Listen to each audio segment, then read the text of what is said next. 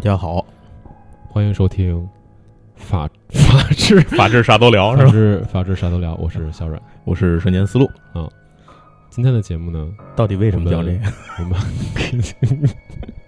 我们为大家带来一个奇案，我们今天给大家带来的内容呢，神神秘事件。对神秘事件，但对是真实的，不是和外星人或者是什么呃未解之谜、嗯时空转移什么的，不跟这些有关系了。对这一期呢，其实从系列上讲，依然隶属于我们的这个神秘事件的系列，啊未解之谜案系列啊，未解之谜系列。但是我们先做一个尝试，啊。如果这一期大家反馈也还 OK 的话，行，咱们以后就叫包青天系列就。可以。那那你先你先戴着面具给我晒去，先 晒一晒一月亮消灭你！先晒一个包龙 包龙星。对，嗯，然后呢，这期节目我们也是嗯作为一个尝试吧，对。因为之前我们讲的都是神秘事件嘛，然后当然那些神秘事件一定程度从逻辑上或者从科学的角度来讲也不是不成立，而且其实不能说是不不能说不是不成立，实际上它从科学角度讲就是有可能成立。对对，就是对。就是它存在着各种各样的可能性，但是总之那都是一些假说和怪谈。对对。您也别当着科学来听。对。那现在呢，给您准备的这期节目内容啊，嗯我们其实是回到了一些比较呃让人意想不到的一些个嗯案件上面来。它其实更贴近我们现实层面。对对对对，因为它就是现实中发生的嘛，嗯毕竟就是这样。对然后今天给您要讲的这个案子呢，发生在我国台湾地区。嗯，哎这个时间呢，要往前追溯到二十多年前。嗯话说想当初，嗯呃，一九九四年的时候，嗯呃，这个案子呢，它叫做，其实它是一个银行盗窃案。是。哎，这个其实听起来没有什么奇特的。那它奇特的地方在哪儿？哎，一会儿咱们先说啊。好，首先说银行盗窃案这事儿呢，自古有之。对从打有人把钱放一块儿，就有人想着是词儿把这钱弄走，对吧？从每个人的账户里面偷一分钱，对，各种各样的办法嘛，对吧？嗯反正新时哪一个时代呢，都有每一个时代偷钱的方法。嗯那银行盗窃的，这是自古有之啊，最常见，嗯因为银行里放着钱，它好拿嘛，对吧？？嗯所以说抢银行的、偷银行的，这都少不了，嗯这个这历史上都少不了。那这个案子有什么奇特的呢？呃，首先咱们说的，这是一九九四年的十二月三日，这是一个星期六。然后这一天呢，呃，其实对于当时的台北市来说呢，嗯是一个发生了比较特殊的事件的一个事情。嗯为什么呢？那一天是台北市市长竞选。嗯，投票竞选。前两天大家都知道这个竞选的这个，是然后尤其是高雄韩国瑜呢，嗯是这个咱这边也都报道，大家都知道出了韩国瑜马上要来这边，呃，香港、澳门、深圳、厦门来访问嘛，我那个卖农产品对我嗯春节时候去高雄，啊，就是满满街都是光头，就是 真假的就是光头的那个呃那个他的人物的那个立像，啊啊然后包括啊还有人那个韩国瑜的 Q 版形象，啊？对对对，满大街都是。你还记得咱们去年五月去时根本没见过这个人名字吗？对，没有任何认识。就是我还特意去了韩国，瑜旋风啊，我特意去了那个那个夜市，啊，就咱们去的那个就那块儿摆的奇经是吗？奇经夜市那块儿摆的非常非常多，而且确实比之前去的时候稍微紧据说他情人节啊，还有什么那个那会儿之前就是他他的这个差点说成登基，他那个、那个他他他中登任市长的时候，嗯。这个呃，据说那段时间那个你还记得咱去的时候、嗯。坐那个船嗯。就很快就过去了嘛？对。据说那会儿都排到一个半小时排船队，排票排不上。呃，我们去的时候稍好一些，我们去的时候稍好一些，可能就是那几天，对对对。他那个上上任的那几天，是对，相对扯远了，那嗯。回回来就说这个意思就是说，他这些个重要的城市的市长的选举啊，这个其实是很牵动人心的。没错，尤其当时呢，这个一九九四年的时候，台北市的这个竞选的参加的竞选人，嗯，其实有一个人大家一定知道，哎，陈水扁，哎，阿扁。阿扁，然后另一个呢，当时是这个新党的竞选竞选人赵少康，嗯，然后也是著名的新闻人，对。台湾地区著名的新闻人。然后再有呢，就是当时国民党的时任当时台北市市长，嗯。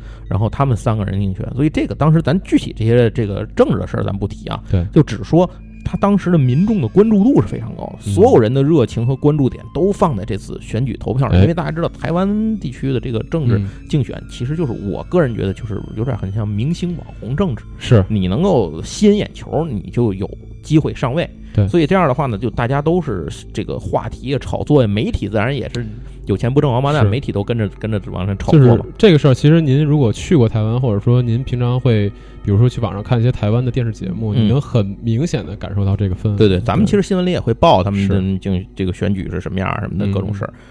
所以这就说明了一件什么事儿呢？大家的关注焦点在那几天里头就放在这事儿，别的事儿不上心。对啊这是第一件事儿。嗯第二件事儿，因为要竞选要投票，嗯所以呢，保安力量这个警察你就得安保这个力量得加强。对。但是你加强会去哪儿呢？一般就是去投票点儿啊，对，什么竞选人的这个办公室啊，嗯，然后什么马路上的重要街道啊，然后就这些地方。那你说这个时候，你警察本来就有限，就那么些人，既然这儿加强了，那儿就有薄弱了，那儿就有薄弱了哎哎。那什么地方薄弱了呢？金融机构相对的就没有，不是重点，嗯，对吧？没有什么重点的事儿。台北华尔街，整个它这个不说台北吧，嗯甚至整个它这个岛上的这个嗯人都在，大家都在关注这件事儿，看电视什么都在关注这事儿。嗯那在这件就整个这个选举的过程当中啊，在台北市延平北路华南银行大道城分行，哎这是它一个银行。实际延平北路，去过的人，您去台北去人多半也会路过。您去宁夏夜市，您知道这个对大大道城在哪大道城那边嗯对，然后呢，晚上九点和十一点的时候啊，这个监控中心接到了两次警报，嗯来自于这个大道城分行，是就说有人触动警报了。那哎银行有人触动警报，那基本就是有人抢银行嗯之类的，就敲门拧门撬锁了。所以这个安保人员呢，就赶紧过来看，嗯。就派人就来了。结果到这一看呢，嘛事儿也没有，哎。门是放着的，嗯。就是它里边不那个卷帘门嘛，嗯。整个锁着的，一切那个拉的那些个上锁的那些门都是锁好的，一切正常，那门口什么人都没有，哎，就是这就是晚上九点，结果就回去了。到十一点的时候呢，又有警报响，哎，这警察又来了，赶紧安保人员哈又赶紧来，不是警察，应该是安保，啊，这又来了，还是没事儿，就什么什么人都没有，一切正常。他就说这东西啊，它出问题了，可能是嗯这个他可能觉得警报系统坏了，对，这警报系统坏了。最近他这个地方警报系统本来就有问题，然后总是有误报的情况，是所以那这或者说可能有什么小动物什么的蹭着了，嗯线路里头有耗子什么的，这都嗯不好说。所以说这个回来再检查吧，让银行自己再检查吧，是，然后就撤了。这安保人员一看就撤了，周围一切正常，一切如故，就撤了。咱们这儿先说明一下，这个华南银行是干什么的？它哎大概是一个什么地位？嗯，咱们一般说咱们有几大行，几大行，嗯爱存不存什么的，嗯对吧？嗯有几大行。那华南商业银行呢，是整个台湾地区啊，它是第六大银行排名。呃，是是它整个一个金融系统，它创立的时间呢，也已经是民国时期创立的。嗯哎，也非常长了。我呢就专门问了一下台湾的朋友，哎这个银行到底在台湾是一个什么情况？现在，嗯然后他们跟我说呢，说这个华南银行啊，在台湾不是一个第一阶梯的银行，哦。就是第一梯队的，它可能差一点儿，嗯。它属于第二梯队里头排的比较靠前的这样的一个银行。嗯，但是呢，他们非常注重开展在台湾之外的业务。明白，我从网上查了一下啊，发现它在咱们大陆呢是有分行的，嗯，在什么深圳啊、上海啊、福州啊这些地方离，着相对相呃，对，就是近一点的珠三角那边儿。嗯，再有就是差不多就是长三角、珠三角那一带，哎，嗯嗯嗯它它有设立自己的办事机构，嗯所以这个银行其实还是有一定的实力的啊，这这要说是有一定实力的。所以这就是说呢，在当年那个时候，它的里头的资金流转量啊、库存量啊什么的，这个还是尤其在周末了，这个哎它还是有一定的实力，就是说呃有。被盗的价值啊，首先这么说，你要不然你抢一小卖部是吧？你能嗯能抢多少钱呢？就是你费半天劲，你不得能抢的值吗？好，说完了这个情况之后，时间在咱们刚才说的是一九九四年的十二月三号是个星期六，嗯那么现在呢，时间到了一九九四年十二月五号，也就是星期一。嗯，换句话说，大家就上班了。嗯那么银行职员来这个到银行上班，打开这个金库之后呢，就发现出了一问题，嗯钱都没了。呃，当时呢里头存了九千多万台币，那会儿还不是现在的比率呢，还是之前的那个台币那个比率。然后他存了九千多万台币呢，就全丢了。也就是说，里头所有一千块钱一张的和五百块钱一张的就全没了。那墙上呢有一洞，嗯这个洞有多大呢？呃，四十厘米乘四十厘米，其实正方形哎，差不多是个正方形。嗯，其实这个洞不大，那当时马上就赶紧报警啊，这这事儿赶紧得报警啊。呃，当时担任台北市刑事鉴识中心的主任，他叫谢谢松善，这个人，他带队呢就第一时间赶到了现场。呃，据他回忆说啊，这个现场里面就是乱七八糟，然后里头这个所有地下还有一些工具什么的扔在地下，然后里头所有就刚才说的一千块钱和五百块钱的都被偷了，就搬空了，嗯什么都没有了。总价值呢是大概九千多万元，九千一百五十万可能是嗯还是多少，反正差不多这意思吧。门毫无破坏，墙上打了那么一个洞口，嗯，然后警察试了试，发现一般的成年人想要猫腰从那里头进出，其实是有点困难的。嗯，就是你你体格壮一点的这种，或者稍微高一点的就比较困难。所以他们首先当时就当场判断啊，呃，进来的人嗯一定都是比较瘦小的人。嗯，哎，首先那种胖子啊，或者五大三粗的这种，可能就嗯就就鲁智深那种，嗯可能进不来。嗯得石谦儿这种，许许能进来，对，嗯就得这样的人。然后呢，他们就看看这个洞外头到底是个什么样。对，结果从洞外头出去一看呢，发现这个地形很奇特。嗯它这个楼啊，这个银银行的这个楼旁边打盗洞的这个口儿，就墙上打洞的这个口外头是一个防火巷。什么是防火巷呢？就是有事儿的时候，它这个从这儿跑出来疏通疏通人用的这个防火巷。嗯但是你说是个防火巷呢，这个防火巷很特别，嗯它太窄了，它只有大概三十多厘米宽，也就是说一个一个人要侧着才能出去。是，这是第一点。嗯第二点，这个防火巷两端就是相当于那个两幢楼，它所谓防火巷就是两个楼中间有一条小小中间那个空当嘛。对，对，这个空当就是旁边这个八十八号楼和这个银行的这个楼中间这个小防火巷，不到三十厘米的防火巷，两端是用墙垒死的。就是说，你从马路上过的时候，你根本不知道这地儿有一防火巷，嗯。这是个死胡同，两边都是死胡同，能能理解这个感觉吗？嗯。就是它贴着这个防火巷的这个出入口两头出口垒了两堵墙，把它给没死了。嗯所以这个地儿根本就是死道，出也出不来，进也进不去。然后这这警察就就纳闷了，说那这怎么回事？就是这个墙上也没有什么破，那两边的墙上呢都没有发现任何翻墙的痕迹，就是没有什么都没有。这个防火巷里因为常年没有人，所以扔了很多没有人用的东西，嗯包括这个墙上啊什么，比如盘根错节出来的电线啊、铁丝网啊、拉的破棚子啊，就是它，你说它是三十多厘米，其实它可用空间根本没这么大。嗯啊，就是非常窄，呀几乎不见光，就是四处都到，你就理解为那个两个楼楼缝里背光多少年没人进去那种感觉，嗯大概会是一个什么样？您您嗯大概闭眼想一想那种感觉，就是这么一个程度。然后这个旁边的八十八号楼呢，是个三呃四层楼可能是，嗯然后它比银行高一些，是个四层楼。然后这个地方呢正在施工，是个工地。然后再往前八十九这个九十号楼离这再远一点有一个九十号楼，嗯也在施工，所以那个场地其实周围的环境很嘈杂混乱。嗯然后这边呢，这个银行正门外呢就是马路，就是延平北路嘛，就是它就是马路。然后这纳闷儿，这这人从哪儿进来的呢？然后就接着查说，那既然两边儿这个封着的门进不来，就是封着墙进不来，防火这个通道这儿洞又在这儿，他一定从这儿进来的。嗯。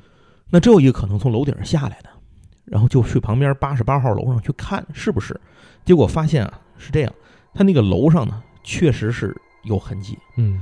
这个人就是从楼顶上下到底下来的，嗯。然后到这儿来，但是警察又试另一，因为他这个作案的工具都扔在那儿，电钻啊，什么这种打打东西用的电源啊，嗯。什么签子啊，什么的锤子啊都在地下，嗯。然后他们就拿这个电钻试试，看看这个东西。结果一比划，发现咱一般着墙打电钻的，大伙儿可能有经验的或者看过，您知道，你是跟墙成一个垂直面，就是嗯。冲击钻嘛，突突突突突往里打，对吧？嗯那你这个地方的，如果你一个人站在那儿，背后贴着对面的那个墙，就是防火巷里头，嗯。你后背贴在对面的墙上，你这个电钻都直不起来，嗯。因为你电钻前头还一段钢筋，还有一段那个就电钻那个头嘛，不是？那是一段距离，你直着把它成一个垂直角，这个电钻立不住。嗯。就是说，这个人在这里头还得是窝着身材的情况下，用不知道什么角度斜着的角度把那个蹭出来的，就斜着打墙，把那个电钻整个是斜着打，就这么掏出来的一个洞。嚯。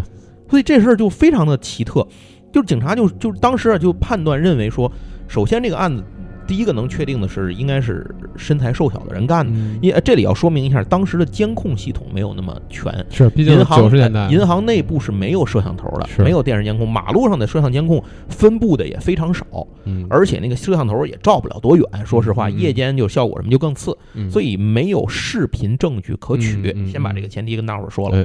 好那这个时候警察就分析说，这个这事儿怎么弄的？这什么人能干这活儿？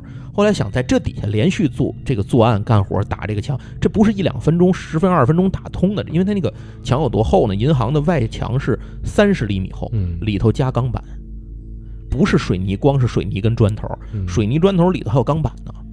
所以这个人他首先要用电钻把那个水泥墙三十厘米的水泥墙打透了，然后再用电焊把那个里头的钢板切了它，然后才能开这个口，非常麻烦。嗯，所以就想，这至少不可能是一个人干的，嗯这应该是一组人，最少警方估计是三到四个人团伙作案，轮流下来，比如有弄工具的呀，有什么上面接东西的呀，有放风的呀，反正你想，肯定得有，至少你底下不能是一个人从头干到尾的，嗯，你可能是轮班倒，因为你干时间长，这人可能得死在里头，是，那就根本就呼吸都会有问题，你别说干活了，所以就这事儿 就问题很大。然后呢，这个大概现场啊，咱可以现在说一下，现场就是这么一个情况。嗯，然后有人就问了，你说拿冲击钻在银行上打洞，没人能听见，银行都是傻子吗？咱楼里装修，谁家房顶上打一眼儿，你还全楼都能听见呢，对吧？哎，这就是贼非常狡猾的地方。咱刚才说了，这个八十八号楼和九十号楼是工地，嗯有施工的，所以施工的那个地方，别说打电钻，你就是抡锤砸也很正常。也很正常。嗯所以这个贼就是借用施工的声音作为掩护，让自己的电钻和电焊的声音都不被人察觉。这个怎么听着那么像想起来电影了是吧哎对？这个就特别像《肖申克的救赎》，只不过是反过来，那是从监狱里往外跑，这是从这是从银行外外往里进。对但事儿嗯差不多，因为那里面他砸那个落打雷的声音，不是打雷的。打雷的声音。然后警察就是就回去查，说有的警察就想起来说，哎，这个类似的案子不是第一次，嗯在半年多之前，大概是六七个月之前，在联邦银行的东台北分行嗯也出过这么一事儿，穿墙大盗遇上了。这个这个贼呢，是也是利用那个银行旁边的巷道潜进去之后啊，嗯再利用周围的工地声音做掩护，嗯在墙上掏了一个洞。嗯但是当时那个贼犯了一错，他掏的那个那个联邦银行的金库和一般的银行不一样。嗯它金库有两层，就是他你进了金库的门之后，里头还一个门，这个等于是两层门。这个人在墙上打的这个洞打进去了之后，掏在了第一道墙跟第二道墙中间儿，就是两道门中间儿。那道门里放什么的呢？那道门里也有好多东西，它放的是银行这个银行和公司还有个人来往的那个往来票据柜。你见过那东西吗？哦就一片那小柜门儿，我啪啪啪，知道知道嗯就那东西，没钱基本上，所以他白打了掏错地方了。掏错地方了，所以那个呢，当时就没有什么损失。嗯这个案子当时也是现场没有什么证据啊，嗯所以后来就不了了之，就也不说不了了之吧，就是一直没有什么进展，这个案子就被放，因为嗯毕竟没丢钱嘛，基本上嗯那票据贼也没拿，所以就就没什么没什么大的这个实际的损失。这等会儿这事儿是九四年的吗？九四年，怎么了《肖申克的救赎》也是九四年。啊？对，就是上嗯就是上映的那一年，没错，嗯就是他上映的那一年。所以有人一直认为说这个人是不是看了《肖申克的救赎》得到的灵感？当然这个就不从得证了嗯，咱们咱们一会儿咱们再说。然后警方分析之后认为啊，这是两个案子是一伙人干的，嗯手法一样。但是呢，比较奇怪的事儿有两个：第一，他们熟知安保系统的规律和运作方式，嗯，这是第一点；第二点，他们知道银行金库的精确位置。咱们嗯也经常进银行，谁都去银行办事儿，嗯你知道金库在哪儿？可能你真不去注意。这银行其实有的那个储蓄所没多大，你也不会在意哪个地儿是金库，对吧？嗯除非你在那儿工作，你不会知道这个，你根本不会去想这个地儿是金库，那个墙后面是金库的门啊、那后面是是金库啊什么？你会想吗？你根本不会想。就是说，大家认为这个信息一般人是不可能知道的。所以换句话说，要么这个是业内人干的，要么就是内鬼。哎，对，有可能就是外神通内鬼，这嗯有可能里头，要不然就根本这人就是这个行里头的人，嗯他就懂这些。嗯所以呢，警察就觉得可以顺着这个线索顺藤摸瓜，嗯先查查排查银行内是不是内部犯案。嗯监守自盗。结果呢，顺着这条线往下一查，所有的人貌似都很清白，都有不在场证明。所以这个案子这条线就死了，就不知道该怎么办了。明白。好，那接下来咱们就换一个，警察说那就换一个这个调查思路吧，查查之前有这种台湾有名的盗窃团伙啊，因为你是团伙作案嘛，嗯盗窃团伙，呃，有犯罪案底记录的，有类似技术和背景知识的人，尤其是这种团伙，他们都在干嘛？肯定这里头也许能捞着一个。结果查下去发现，全都跟这事儿没关系，就都有确实的证据证明他们跟这个案子没有关系。就这两条路都走死了。哎，这两条路都给走死了。然后这个时候呢，警方的这个这个鉴定部门啊，就说啊，因为他现场扔了很多工具嘛，嗯就说这个你扔那么多工具，当然这是同时进行的。我说这个话分开说，但是人家是同时进行的。嗯你作案工具上扔那么多，总有指纹吧？而且你在那里打洞啊、打骂的时候，你掏工具，你又不是一个精细活儿，对吧？好，那咱就查查指纹，采集了很多枚的指纹，嗯指纹没抄着，但是结果发现这些指纹呢，第一残损率非常高，残损啊，就是不完全，因为指纹比对需要若干个达到多少个点符合你才能比对上你。手机指纹识别还得录十五，呃对对对对，就是你不是说一个点一样就对了的，嗯所以它很麻烦。再一个呢，这些指纹都不是一个人的，然后有的指纹能查出人来，一查这人不可能在这儿。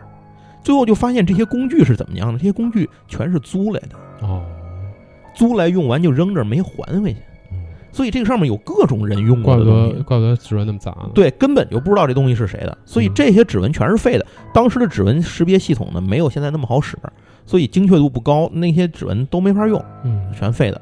那会儿哎有人说了，您不能查查有没有 DNA 残留物，对对吧？你可以查查这有没有。但是在一九九四年的时候，还警方还台湾警方还没有使用 DNA 识别这种功能，是所以没办法查查这个东西。好，那这条路呢又走死了。嗯最后就这么说吧，现场所有的证据提炼完，唯一能有用的东西是一脚印儿，只有一个脚印儿能有用。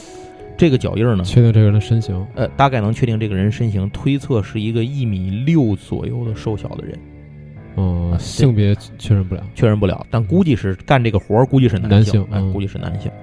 呃，应该这个人感觉可能会比较精壮一点儿，或者怎么样的，嗯因为他体力活儿嘛要在下面干对，不会是一个很瘦弱的人，就是这个人应该不弱，嗯大概是这么样一个人。对，完，但是这些都是推论，嗯完了没有了，线索到此为止。这个时候就有人聪明人可能会问一个问题啊，嗯这个警报响了两回，嗯保安来了两回，嗯他为嘛不开门进来看看呢？到门口晃悠晃悠就走了，就是你心太宽了，这个有点儿。嗯但是呢，这事儿要说给大家做一个说明，保安不是不想进去，是他们进不来。嗯，为什么呢？因为啊，呃，这事儿其实说起来，这个真是一个因果勾连的这么、这么一件事儿。呃，华南银行呢，当时用了一种特殊的锁，嗯叫做呃密码定时锁。嗯什么意思呢？就是如果你定一个时间，你没到这个时间的话，你有密码和钥匙也没用，这个锁开不开。嗯拿着密码，拿着钥匙，只有在指定的时间才能开锁。你还记得有一些抢银行，像日本的一个什么银行，我记得有一个什么电视电影，就是那个警察来了，外头进不来嘛，因为时间没到嘛。嗯就，他们也进，他们进了，躲在金库里头，从里面锁就是锁上之后，就不到礼拜一或者什么，就是开不开嘛。然后哦反正我忘了是那个案子叫什么了，那个电影，反正就是大概就是这个意思。它是一个密码定时锁。那为什么华南银行要用这个锁呢？这事儿还有一前因。嗯之前啊，华南银行有一个叫和平东路分行，这个大概是这是事儿是一九八二年十二月三十一号的时候，嗯呃，往前推好多年，但这是九四年嘛，然后这是八二年，十十二年前，然后那天的凌晨四点半，华南银行和平东路分行呢就闯进两个歹徒，夜间闯进来两个持枪，俩人拿着卡宾枪抢银行。银行当时有俩有有有这个值班的，好像有两个人，一个值班的一个工作人员，还有一个值夜班的司机。嗯这俩人二话没说呢，就被绑起来了。然后绑起来之后，就你别废话，然后那个，然后那些那两个歹徒就去抢银行去了。嗯这两个歹徒到了金库，破门而入，但是不是打破的破，嗯，是他们有钥匙和密码，就把这个啊锁给开开了。夜里头哦就把锁给开开，然后开开之后呢，抢走了七百多万台币。嗯当时这个过程里没有任何破坏和打斗的过程，嗯因为人质也没反抗嘛，嗯就就然后抢了钱，就是这个就就大摇大摆就走了。嗯警察过来调查，发现呢，这个当天这个银行里头管理钥匙和密码的那个人叫林永全，嗯这个人没有音信，找不着了。所以当时就赶紧去他家调查呀，说因为钥匙密码在这人手里啊，嗯现在是这贼拿着来的，嗯就赶紧去查这人哪儿去了。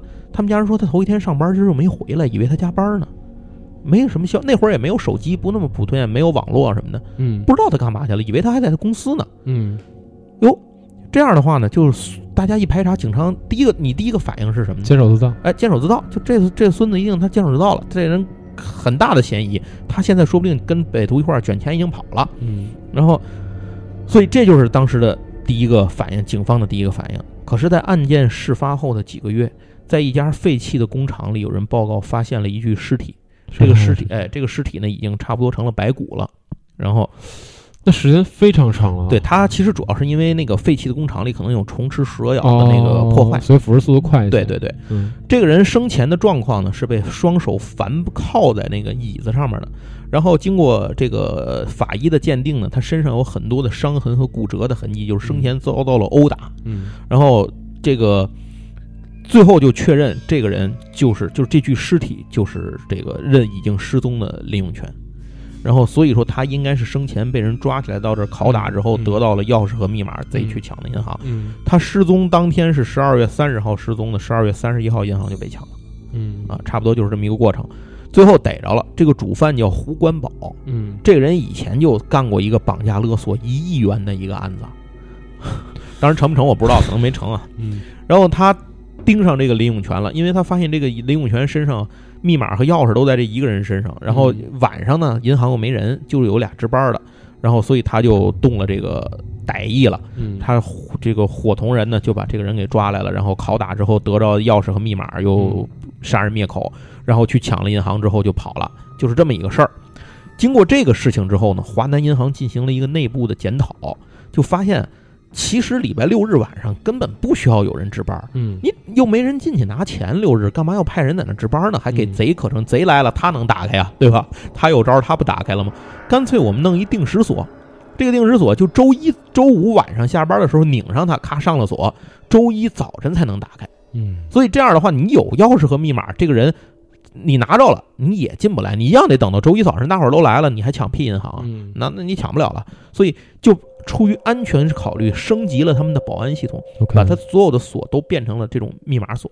定时密码锁，结果反而等于给这次银行抢劫案造成了一个可乘之机，因为他打那个洞等于绕到那个密码锁后头去了，这也是个偶然性。哎对嗯就绕到那个后头去了。嗯然后呢，对于保安来说，他来了之后，他不知道旁边有洞啊，嗯，对于他来讲，大门没开，他不到礼拜一他就是进不去，是，所以只能来看看门口就走了。嗯。这就是这件事情的前因后果，这个这个原因，也就让这穿墙大盗能够从容不迫的有时间一点一点的搬走里面所有的钱，因为九千万这可不少啊，就是一个人得搬多半天，两个人这这反正就那个小破地儿嘛，就那一个四十厘米的一个小洞，你往外倒后面外头是一个不到三十宽的三十厘米多宽的一个小巷子，嗯，你还得往三楼弄，你还得掉到对面楼顶上去呢，你两边出不去啊。所以就这事儿非常麻烦，嗯，就得这个水墨功夫的活儿才能干。那恰巧就这东西给了他这个时间，这个人嗯才能把这活儿干下去。所以这就只能说是一个嗯很难说清的因果，是吧？嗯好，那说了这么多啊，到现在警方能做的唯一的事儿就只有赶紧抓人了。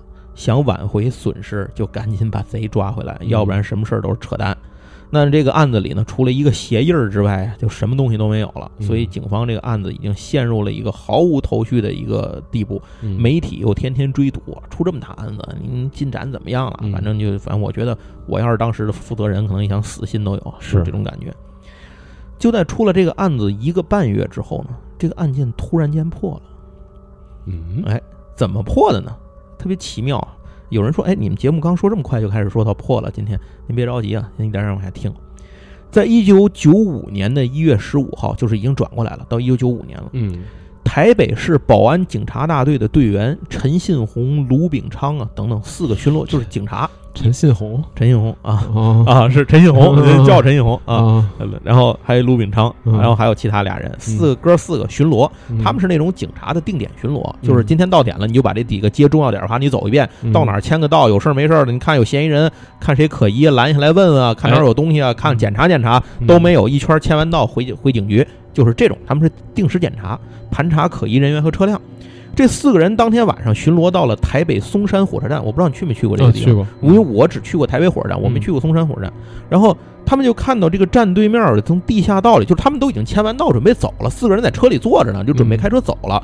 从对面的那个地下通道里走上来一个人，这个人呢身形比较瘦小，嗯然后呢上来之后呢，就等于相当于警车横着停，他从那儿出来之后对着警车的车窗走出来的。嗯这个其中有这个警察就有人看这个人，就觉得人这个神色有点紧张。嗯，就反正我觉得这事儿可能让我看，我不一定能看出来。是但人家是警察，人就是干这个敏感的，敏感。过了一个这灵感检定哎，这孙子好像有点问题。嗯，然后他们四个人就下车了，说反正都是我们就干这个，就是就查嗯盘查下这人到底干嘛的，嗯没事儿就算了呗，对吧？有事儿万一你捞上点什么案子呢，对吧？这四个人就把他拦住了，这四个警察就上前盘查。这个被拦住的人呢，身形瘦小，嗯大概一米六高。嗯然后这个人呢，当时很镇定啊，配合警察。我说好市民啊，配合您要查什么？查查证是吧？查钱，您要嘛这东西我我对答如流，跟你说。但是有一点引起了警方的怀疑，因为当时这个，当然现在可能那个现在他们那儿也也没有什么支付宝、微信什么的，嗯但是他们也会有，也也有那种就是这种叫什么手机支付方式嘛，嗯就那个苹果支付什么的，他们嗯也有这种方式。总之，无论怎么样说，这个呃那个时候没有那么方便，那那个时候呢也不太带现金，人身上你是没有说出门带一堆现金，因为台湾它经历了比咱多了一个地方，就是银行卡的普及，嗯它比咱咱们相当于是跳过了这个阶段。嗯那个时候你信用卡、金融卡身上就都会有，现金不会带太多。嗯这个男的一般来讲，一个人出门身上带一两张银行卡嗯也就够了，嗯谁没事带一摞卡又少，那种人也不会从地下道走出来，一般都在那豪车上坐着呢。然后，哎，这个人身上带了五六张银行卡，最奇特的是他身上还带了八万现金，这就有点觉得有点怪。你说有问题吗？也没问题，但是你就说你身上带有点，警察就说啊，这个就是把这个人呃带回来仔细盘查吧，说是查查怎么回事儿。结果带回了警局一查呢，发现这人有盗窃案底，这人是一惯就是一个惯偷，嗯以前是惯偷，还进过监狱，就是一惯偷。说那你身上这个钱可能是赃款了。说警察说咱得查查，这反正捞都捞回来了，这炸着他，就说看看怎么回事儿，没事儿再放了呗，再说。然后他们就采用了一个一个破案的方式呢，就是扎你，就是炸你一下。嗯嗯哎他们就跟他聊天天儿一样，就说：“哎，那个这个人叫林进发。”他说：“哎，他说这个林进发啊，他说这个你这惯到了是吧？这最近这案子我们已经破了，这知道有你，这案子就是你办的。你现在自己交代不交代？交代还能好点，不交代你让我们说出来，这案子可就案情就不一样了。嗯警察没想能问出什么来，能了不起有一这人入户盗窃可能是不简单了。结果这个林进发当时就说：“他说那个当时就交代了，嗯他说他说那个你们都知道，说这个案子是确实是我做的。”嗯，说这个穿墙案就是我干的。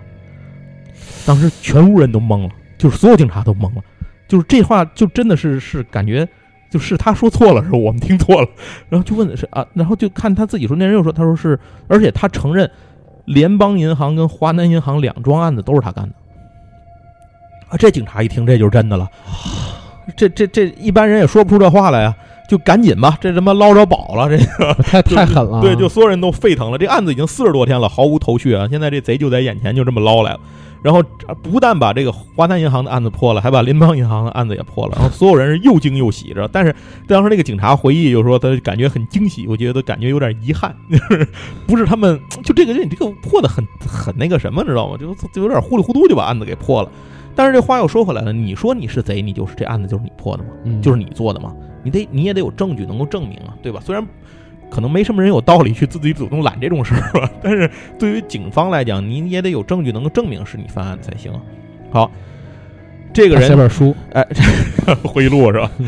然后这个人就带着警方到了自己租住的地方，嗯然后这个租住的地方呢，结果一看呢，他那个那个床头桌子边底下放的好多钱，嗯这些钱呢大概有两千万左右，嗯就是华南银行丢失的赃款。嗯嗯，何以见得呢？因为这上面华南银行封条还没拆呢，就整整齐。这个人在这一个多月的时间里就守着这些钱住着，呃就睡在钱上头。嗯这个案子就此宣告侦破。到这儿这事儿没完，案子破了，人也逮着了，嗯但是警方的疑惑特别的多。嗯首先啊，这个林进发之前前科累累，嗯。不是一两次被抓，曾经。嗯。但他犯的最大的案子呢是入户盗窃。之前还有什么小案案？小案之前还有小偷小摸啊，嗯。顺手牵羊啊，偷这个偷啊。偷女性内衣裤啊，嗯。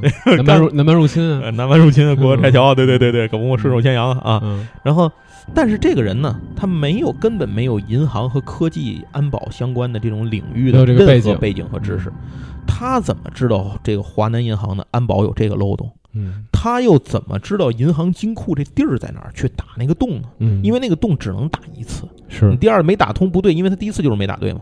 哎，等等会儿有一个事儿，嗯，就是这你现在说这个意思是说这是他一个人干的吗？哎，对你接着说啊，马上就要马上就要说到这件事情了。而这个事儿到底是怎么干的？到底是不是有高人指使？然后是不是有银行的内应？这个团伙跟林进发的犯罪团伙有多少人？是警方都不知道，OK，所以就挨个排查问你。既然认了这案子也是你，那你就接着说吧。另外还有一个重要问题，刚才说了，在他们家发现两千多万租住，还是一共丢了九千多万，那七千万上哪儿去了呢？好，换句话说，到此为止，当时警察回忆说，所有的人都认为他除了身材之外，怎么都不像是自己做这个案子的人。是，嗯，因为哪怕七千万，他过了一年嘛，过了差不多一年，没有没有，一个半月，啊？什么？一个半月。不是九五年了吗？对，哦他是九九四年十二月哦份犯的案，一一个半月之内，一个半月一个半月之内是不可能花七千万的。这不是说不是说你花不出去，是你花出去一定会被发发现被发现，一定会被发现。对对，好，那到这儿为止呢？但是这个警这个林进发被捕之后啊，嗯就是他已经交代之后，依然是神情自若，对答如流，嗯就这么一个人。其实你说这个人冷静吗？冷静，刚才他们自己招了。他要是不招，其实可能警察真的很难发现。后来警察自己都说，他要不是自己招了的话，当时把他炸出来的话，可能真不知道这个案子怎么破，可能嗯当时还真就得把他放了。嗯这都是不排除这种可能性。警察的所有问题他就有问必答嘛。然后检察官当时对他的评价是说，这个人独来独往，不爱说话，善于隐忍。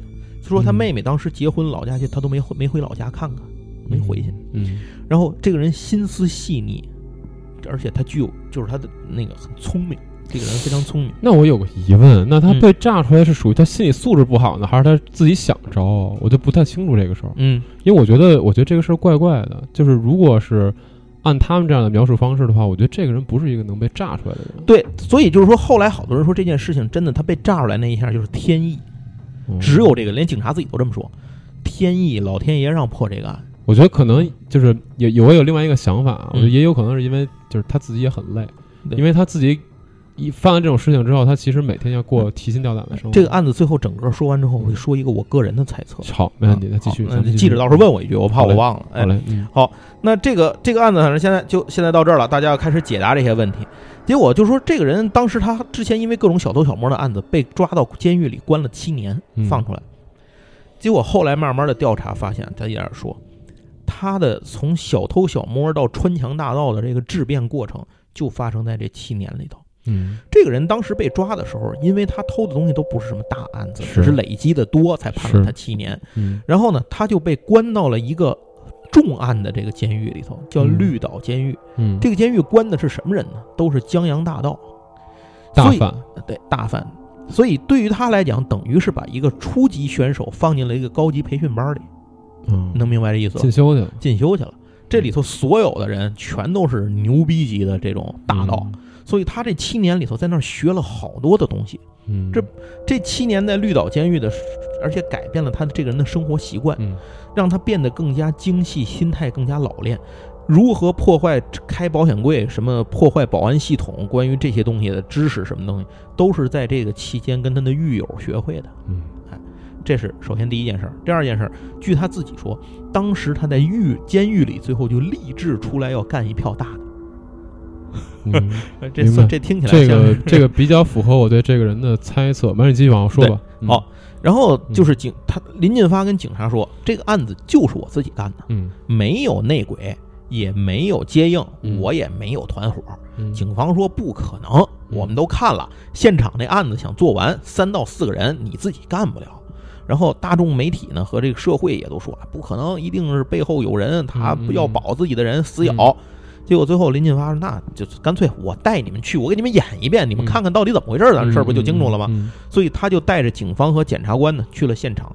当时负责这个案子的检察官啊叫张西怀，嗯，这个人回忆就是说，他从他是来见这个林进发嘛，然后听他交代啊这些东西啊来说这个过程。嗯，他说听林进发讲完自己怎么选择银行这件事儿的时候，他当时已经信了一半了，就是相信是这一个人干的案子。首先说，这个林进发找目标银行不是随便找的。咱们刚才可能各位听的时候，脑子里也会想到，我就是几次提到一件事儿：银行旁边有工地，嗯这个工地才能掩饰他带着工具进去去作案这么一个过程，以及电锯、敲墙、电焊等等这些无法避免的声音。嗯你不信，要是咱走马路上正经的地方，突然有人咣咣凿墙，那电墙别的不说，你住户不得给你急了，嗯对吧？你银行也不是傻，天天有人在我墙上凿，我能听不见吗？对吧？嗯所以这就是第一，他要找到一个旁边施工的银行，这事儿就不容易。嗯有多少银行旁边是施工呢？那他怎么去找呢？他选的办法是坐公共汽车，无目的的乱转。嗯为什么要选公共汽车呢？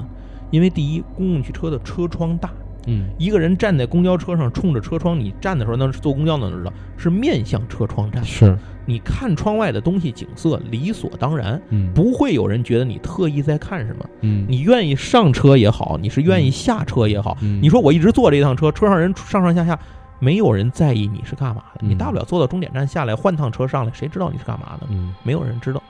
他这一路上看见有适合的银行就下车，嗯然后自己走到跟前儿去看看这个银行。嗯那他要求的是，这个银行首先啊要是在施工，周围有工地，嗯然后呢，银行旁边有隐蔽的小巷子可以供他出入，嗯就可以干活儿。说白了就是嗯这样的话，这个银行就更少了这个目标。所以，而且还有一点，他说他为什么不打车呢？因为打车要说出目的地，是公交车可以无目的的漫游。随便坐，对然后他看见那个银行就进去找，所以呢，他找到的第一个银行其实是一开始说的那个银行，就是打洞打错了那个银行。嗯他当时一切都算好了，就是不知道那个里头那个金库有两层哦啊，所以他算的那个位置是贴着第一层墙后头挪了一点儿的位置打的那个洞，结果在两层墙中间儿，嗯白打了，这事儿白干了。然后这个第二个是案子呢，就是后来华南银行的这个大道城分行，就是这么个案子。这俩案子中间隔了七个月，你就可想而知，他这七他这七个月里一直在找目标，嗯就是想找着一个适合的目标，非常不容易。这个华南大道城分行呢，就非常符合了要求，特别是两头勒死的那个防火巷，就是天然完美的这么一个隐藏点。嗯然后就是怎么那？警察就说：“那你怎么知道里头金库在哪儿呢？你又怎么知道这个保安的漏洞是什么样的呢嗯？”他的办法特别朴实刚健。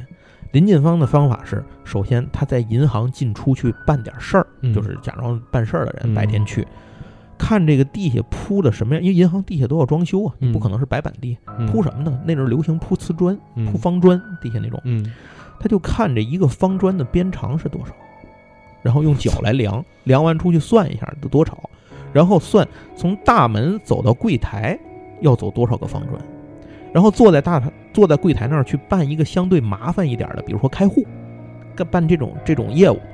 然后这样的话，那个他们那会儿那个柜台不像咱们现在这样，嗯就是不像咱们现在有时看那种里头很深，上面有那个玻璃啊防那个防弹玻璃，璃那会儿都是那种咱小时候的银行也是嘛，都是开放式柜台嘛，上面就顶多有立点栏杆，它就是一你能就是一眼桌子看见后头，对对，嗯能一眼看见。这个银行也不大，不是那种啊，咱那种大交通办公办事厅，不是那种，嗯这种小银行，就相对小一点那种银行。所以他在柜台那儿就能看见后面的那个柜台后面什么样，能看见金库进金库的那个门在什么地方，嗯大概知道了吧？然后他就趁着银行职员办事的功夫，他就用余光去看什么呢？看从柜台走到金库前面有多少块砖，出来之后算，扣掉墙的厚度，用多少块砖算距离，从门口墙边一直捋捋到什么位置，大概是过了金库那道墙了，就这么推算出来的。嗯你听来特简单是吧？笨办法嗯，特别笨，但是这办法特别有效，嗯而且一个人就能解决。好，接下来保安漏洞是怎么说？咱一会儿再说啊。然后，总之他算出来一个东西之后呢，他就开始去打缝，就得打洞了。下一步，嗯那就是借了工具以后，就是租工具嘛。他爬到隔壁八十八号，因为早就知道那时候工地了，嗯爬到八十八号楼的楼顶，然后到那楼顶上呢，那个楼顶上为了怕人掉下去，垒了一溜那个，就是拿那个方砖，就烧那红砖，嗯垒了一溜临时的墙，就好像咱开工地的时候，边上会有时垒点临时墙，工地完就扒了那种，你知道吧？？嗯到那个墙，那个墙是唯一的阻挡，他就把那个墙给扒了一块儿，然后扒下去了一块儿。嗯那个楼顶上平时也没有什么人上去，虽然是工地，但是那个上面的顶上基本没有施工，嗯他只是出于安全考虑，上面会拦着。然后他用绳子从那上面掉下去，嗯小心的躲开里面所有的铁丝啊什么的。它有些地方它就弯折一下给它折下去，没有人看见嘛，都没有窗户那个里头，嗯没有人注意。然后它慢慢掉下去，估算好走到那个估算的位置上面，算好了，然后开始打那个洞，把所有的工具都送下去。冲击钻是斜着用，斜着打，拿那个钻边斜着钻那个墙。就因为它体型比较小，对哎，没错，就因为体型比较小，然后用这个工地施工作为掩护去打他。好，接下来警方又发又问了一个问题：如果你打墙的话，咱们知道金这个金库里面的保安系统有两有几种不一样的，比如说有是人红外线的，对吧？嗯然后有这种温度变化不一样的，嗯还有一种警报系统叫震动报警，嗯这个电钻一定会引发墙上的震动报警。嗯说这你怎么解决的？说这个林进发说我知道这个里头有震动报警，因为他原来学过嘛，嗯。就在那监狱里 进修过嘛，那绿岛进修过，绿岛大学，哎，绿岛大学进修过，所以他来了以后，他的方法是先打三十下，然后爬上去出来，就打三十下，爬上去出来，再下楼走到银行对面的那个街边上抽根烟，算时间。算自己用了多长时间出来进去，就是爬上去下来这个时间，算保安多长时间到，警察多长时间到。好，来了一次，警察来这儿都干嘛？保安来这儿都干嘛？就看，然后看完之后，警察走了吧，我回去再接着打三十下，回来接着看点儿。保安什么时候到？警察什么时候到？到第二次来了干什么？他发现第二次来的比第一次反应速度慢。四次之后，第五次警察和保安都没再来，明白？就是他们认为这是有误报，羊来了，哎不是什么狼来了，狼来了来了，羊来了，狼狼羊来了就上火锅了呢。嗯 对，就是这是误报，比如说有小动物啊，就像刚才说的，有个什么事儿，比如闹耗子了是怎么着的，嗯这保安系统失效了。那警那保安跟警察也也是人呢，就是周备则易带，常见则不疑嘛，《孙子兵法》说的嘛，对吧？？所以他们就觉得啊，可能没什么事儿吧，那就算了吧。然后第五次、第六次到了都没来，到了第七次他就不再试了，开始干活，每天长此往复。而且他聪明的是什么呢？银行下班是下午三点半下班，嗯呃，他下班之后呢，要打烊之后就是关了门，里头要算账结账。嗯咱们都知道，干银行金融工作的人可能都知道，你不是这边关门，那边就拎包走人了，走不了。你还得算账。六五六点钟的时候，所有人都下班。嗯由于采用了定时密码锁，嗯每天下班之后，华南银行没有值夜的人，所有人都会走，就是会关灯，所有人没有值班室，所有人都会走。嗯然后他就在他们走了之后，五六点之后开始干活，只干一个多小时。为什么？第一，怕再长天黑了，夜里头工地都回家了，有人打电钻，这事儿就会被发现。嗯再一个，晚上时间长了扰民，怕有居民报警投诉。嗯他每天只干一个多小时，打多少是多少，撂下就走人。而且他走的时候把所有的东西都收齐了，包括上面掉下来的绳子里头，所他工具不带走，就都放在那个底下都藏好了。然后上去把那个墙那边都恢复好嗯再走。然后这件事儿他干了多久？嗯干了二十天，打这个洞。这二十天里，银行职员和工地的工人没有一个人发现有人来这儿干这件事儿。嗯就这个人精密到精细、耐心法到如此程度。有时候咱可能我操，今天我多打会儿吧，赶紧加把劲儿吧，是吧？真的就是就会有这种感觉。没有，他非常的耐心，每天水墨功夫的活去干这件事儿，然后就一直这样啊。说到银行三点半这件事儿，关门这件事儿，其实挺有意思的。我第一次去台湾的时候，旅游的时候，那采访，我当时做环岛采访的时候，嗯看见那台湾有一点就是，可能去过的朋友都会知道，当铺特别多。是我就看你们家当铺叫三点半钟来找我，啊，三点半钟来敲门。嗯哎，我说这名儿起的太怪了，能记住为什么是三点半钟来敲门呢？嗯后来问了，我才知道台湾的银行是三点半下班。是你那会儿急用钱，你就别去银行了，到当铺找我来，我给你钱，就是这么个意思。嗯所以就是说，大家台湾人都知道三点半钟下班了啊，银行。所以呢，这个他就开始就这样二十天啊，一直干活。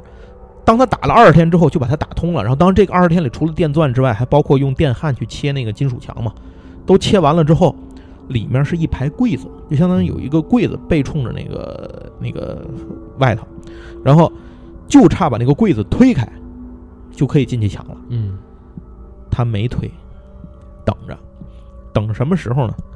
等到十二月三号这天，台北市长选举加上礼拜六日两天放假，所有人都不出来，都顾不上这件事儿，警方力量都不在这儿的时候，那天把这推开，然后所有的人就是这样，也没有人注意的任何情况下呢，他就选了这一天突破最后这个屏障啊进去，自己搬走了九千多万。接下来下一个问题，九千多万有多少体积和重量？可能大家没想过，当然这也是台币，你也不太好估算。咱们就这么说，九千多万的台币现金大概是一百四十一公斤重。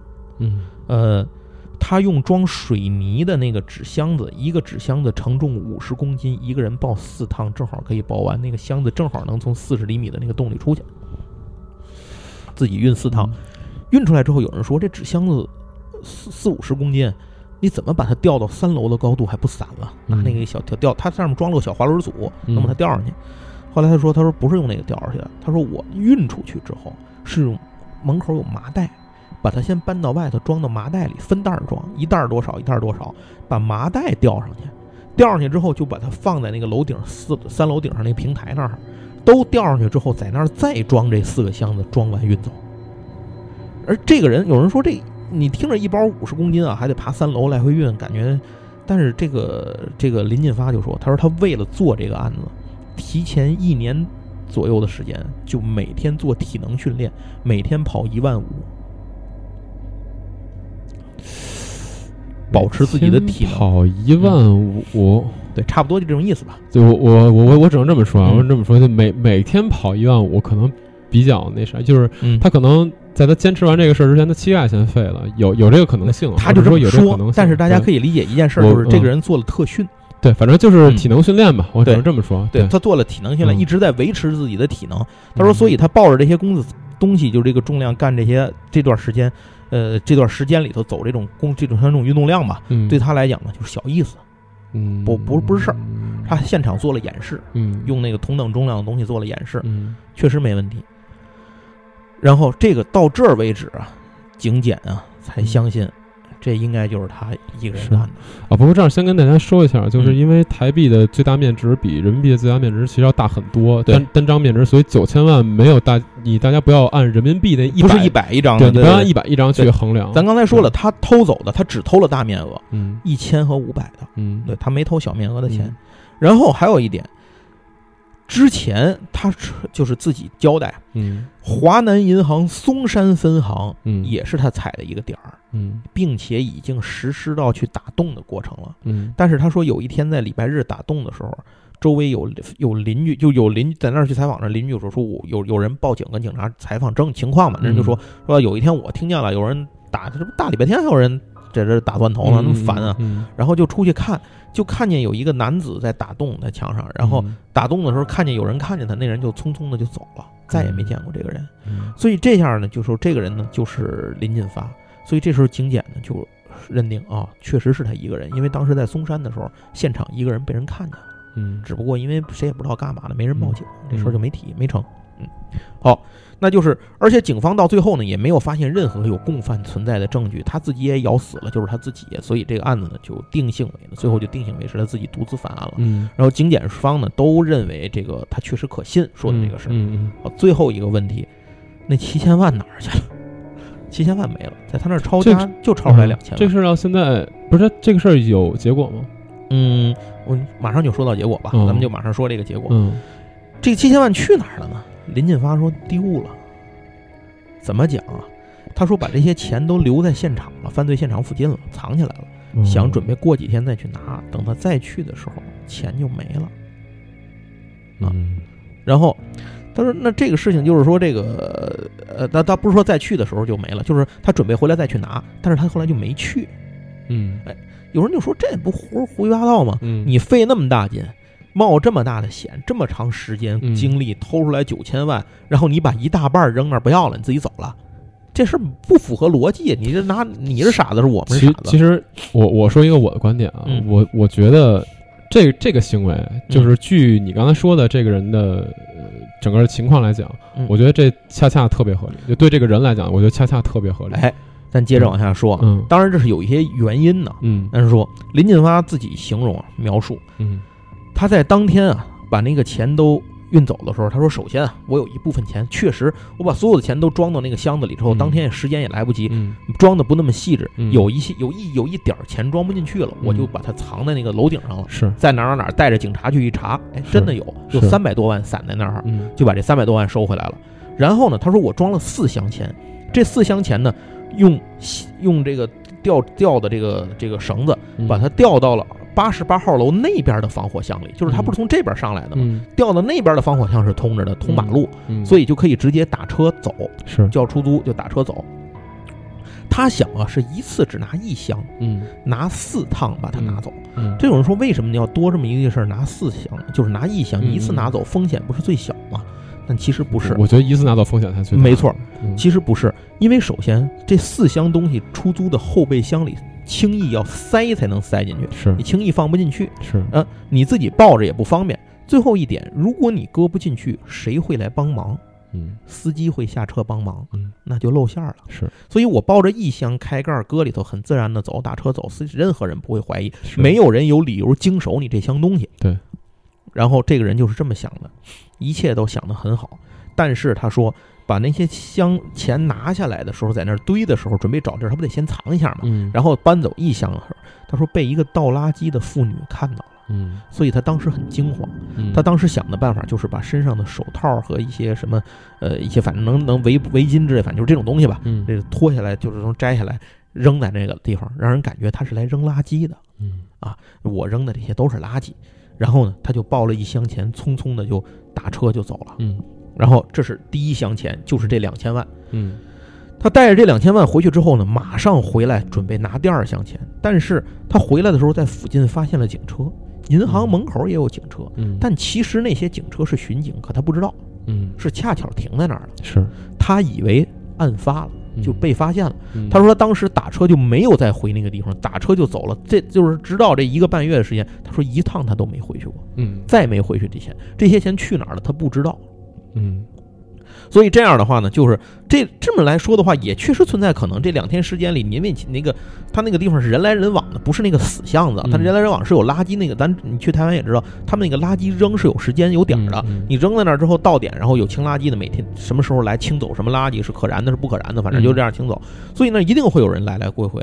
他虽然他藏起来了，但是也难保不被人去好奇。比如说那个那个女的看见他扔这几箱东西，会不会在他走了之后好奇过去翻一翻？嗯会不会有其他倒垃圾的人或偶然从那儿经过的人踢到那个箱子，打开看一眼？嗯会不会有倾倒垃圾的人看见这个东西把它拿走了？嗯这个确实这些可能性都存在，所以警方呢当时也呃在附近做了一些个这个明里暗里的排查，有没有人报复？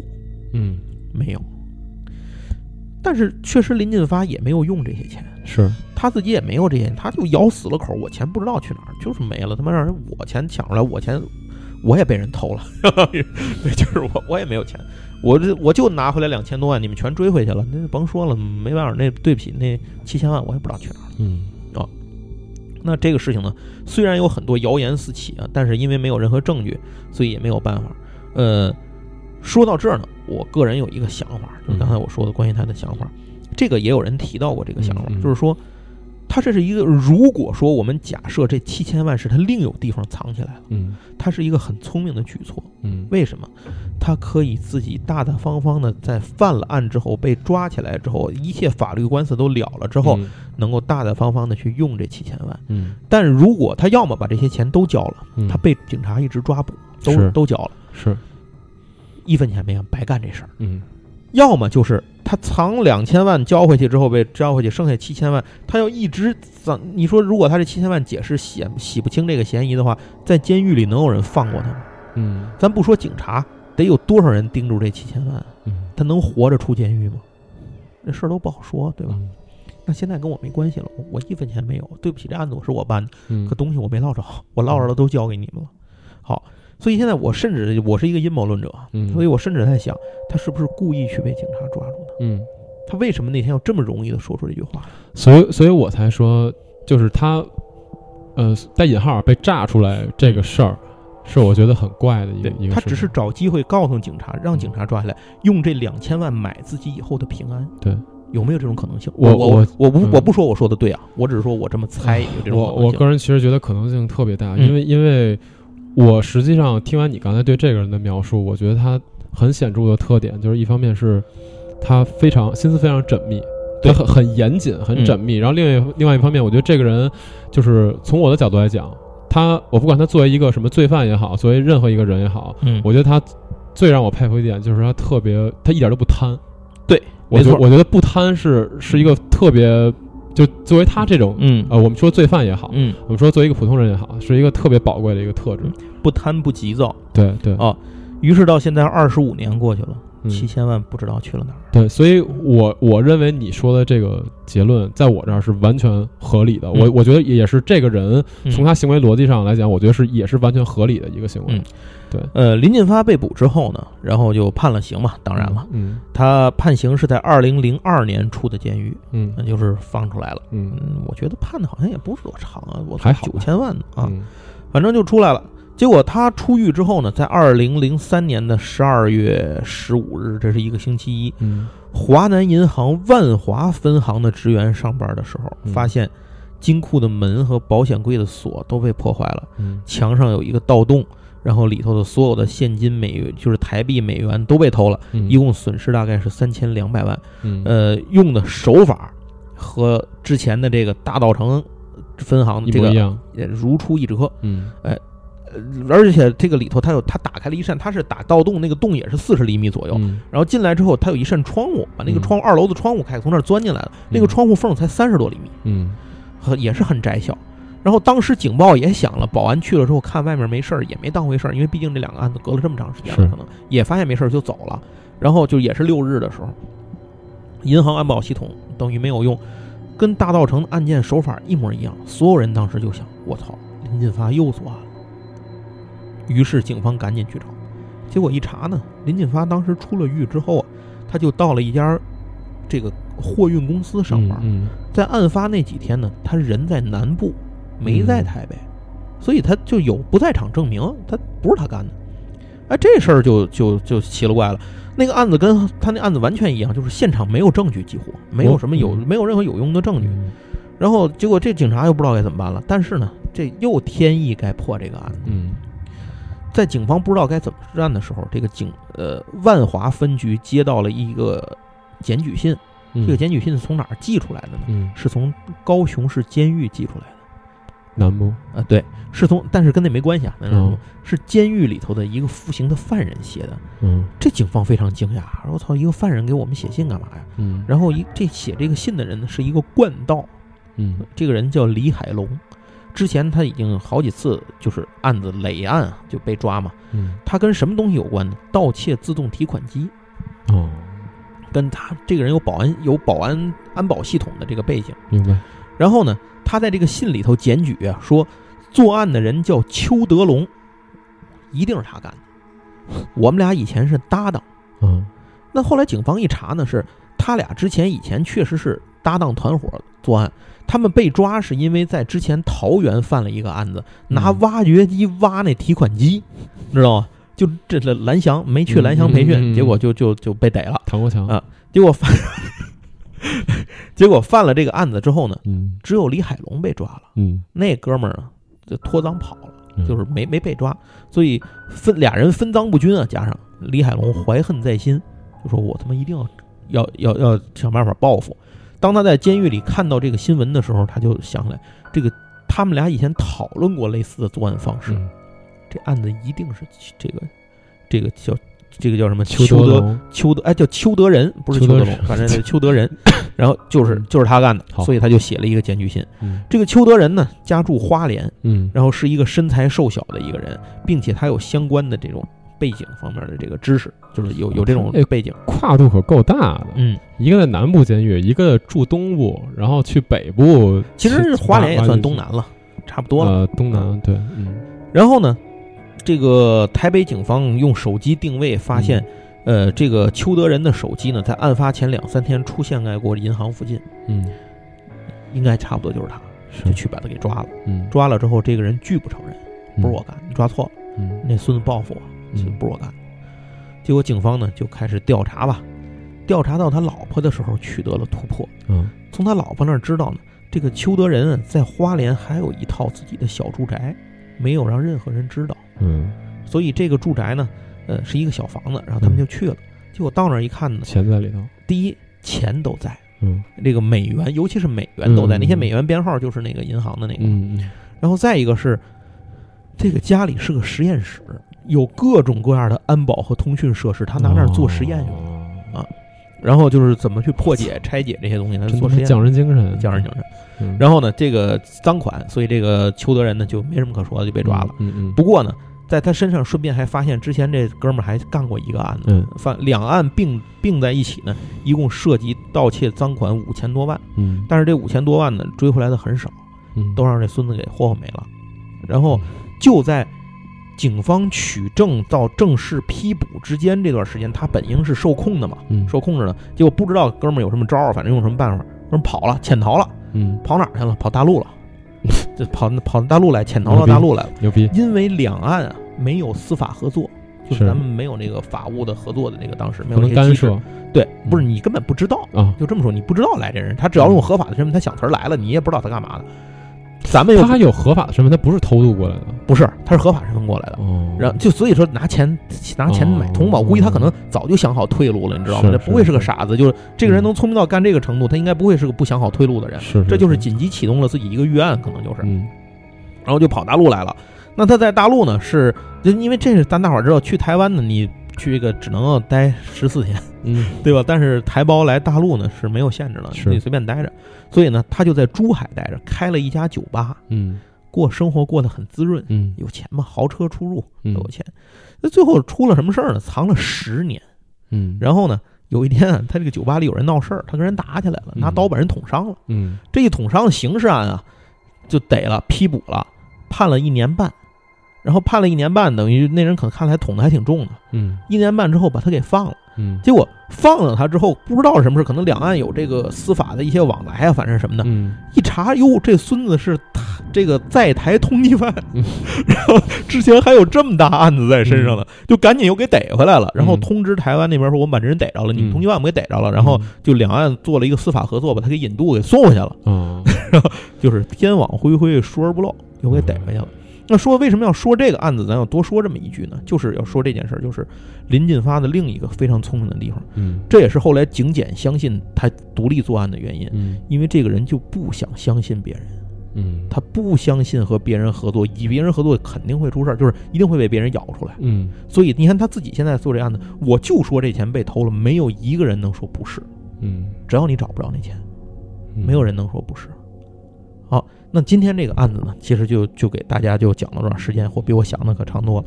然后咱们这个案子讲的就是一九九四年台北银行穿墙大盗案。嗯然后不知道大家感受怎么样？反正我是觉得，刚才我也说了我的一些想法，这个案子里面一些奇特，到现在明明是破了这个案子，却又像没破一样。